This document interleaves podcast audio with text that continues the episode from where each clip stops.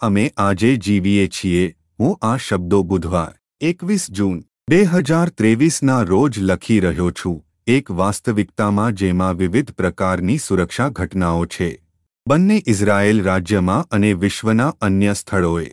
જ્યારે કોઈ વ્યક્તિ પર હુમલો કરવામાં આવે છે આવી ઘટનામાં, જેમ કે આપણે જાણીએ છીએ, ત્યાં બે સંભવિત પ્રતિભાવો છે. એક, અલબત્ત, હુમલાખોરો સાથે સંઘર્ષ કરવો. અને બીજો ભાગી જવાનો છે. પરિસ્થિતિ. ઘણીવાર આ બેમાંથી કોઈ પણ પ્રતિક્રિયા શક્ય નથી અને આમ મૃત્યુની જાળ બનાવવામાં આવે છે. અને વધુ શું છે?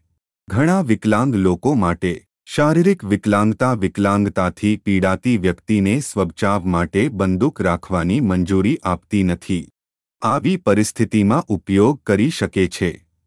ગરીબ અથવા સારી વ્યક્તિ વ્યક્તિએ માપદંડ સ્થાપિત કરવા વિશે પણ વિચારવું જોઈએ કે કયા અપંગ વ્યક્તિઓ આવા રક્ષણાત્મક પગલાં મેળવવા અથવા તેનો ઉપયોગ કરવા માટે હકદાર હશે અને કઈ શરતો.